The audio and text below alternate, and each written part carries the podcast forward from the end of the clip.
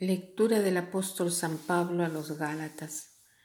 Hermanos, Dios me libre de gloriarme si no es en la cruz de nuestro Señor Jesucristo, en la cual el mundo está crucificado para mí y yo para el mundo.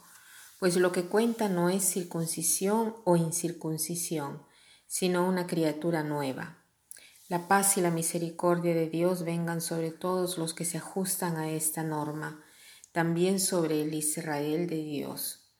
En adelante, que nadie me venga con molestias, porque yo llevo en mi cuerpo las marcas de Jesús. La gracia de nuestro Señor Jesucristo esté con vuestro espíritu. Hoy es la fiesta de San Francisco de Asís, uno de los santos más conocidos en el mundo, patrón de Italia que vivió finales de, del 1100 e inicios del 1200. San Francisco vivió una juventud sin preocupaciones hasta el día de su conversión profunda y después vivió para los pobres llevando el anuncio de Jesús a todos. San Francisco fue conocido también por haber iniciado él la literatura italiana. Es famoso el canto de las criaturas, y hoy leyendo la primera lectura, me ha impresionado lo que dice.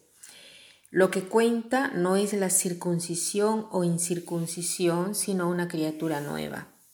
En adelante que nadie me venga con molestias porque yo llevo en mi cuerpo las marcas de Cristo. Seguramente San Pablo no tenía las marcas de San Francisco. Las marcas de San Francisco son las primeras registradas en la historia de la Iglesia que eh, recibe de la pasión de Cristo, porque las marcas o estigmas quiere decir signo. San Pablo está hablando aquí de los estigmas de Jesús sobre su cuerpo y quiere decir que ha debido de luchar para anunciar el Evangelio de Cristo, ha debido sufrir tanto, pero los estigmas de, eh, San Francisco son eh, verdaderas respecto a la pasión que tuvo que sufrir Cristo y esto fue comprobado.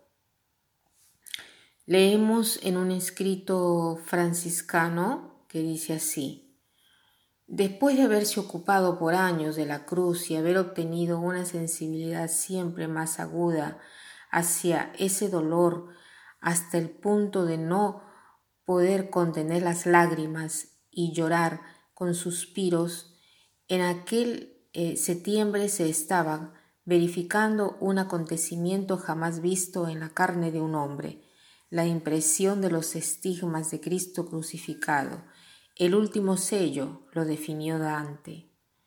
De la aparición del serafino nos ofrece una amplia explicación el guardián, que dice, cuando estaba en el dormitorio llamado Berna, dos años antes de su muerte, tiene una visión de Dios. Se le aparece un hombre con las alas, con las manos extendidas sobre la cruz y los pies juntos.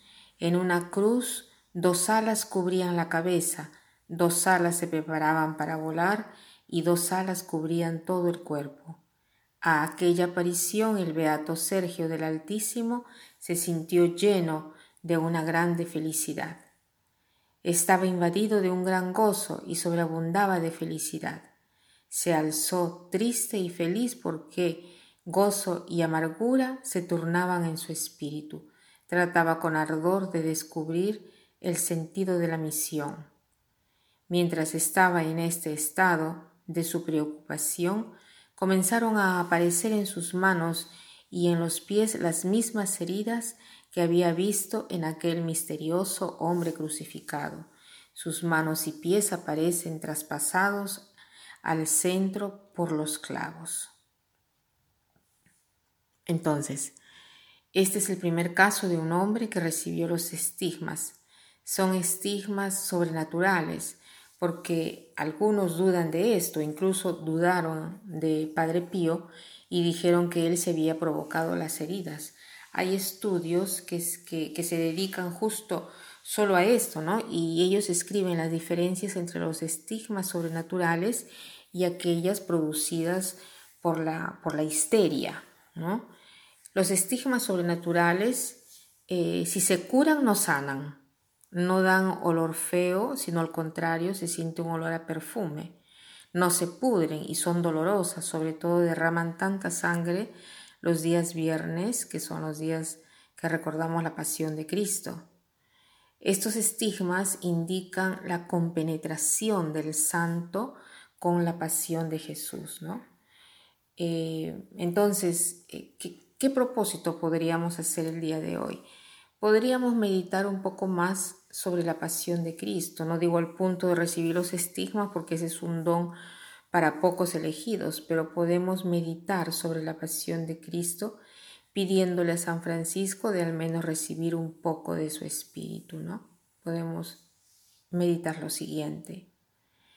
Oración de San Francisco de Asís. Señor, hazme un instrumento de tu paz Allí donde haya odio, que yo ponga el amor. Donde haya ofensa, que yo ponga el perdón. Donde haya discordia, que yo ponga la unión. Donde haya error, que yo ponga la verdad. Donde haya duda, que yo ponga la fe. Donde haya desesperación, que yo ponga la esperanza. Donde haya tinieblas, que yo ponga la luz. Donde haya tristeza, que yo ponga alegría. Señor, Haz que yo busque consolar y no ser consolado, comprender y no ser comprendido, amar y no ser amado, porque dando es como se recibe, olvidándose de sí es como uno se encuentra, perdonando es como recibe el perdón y muriendo es como se resucita a la vida. Que pasen un buen día.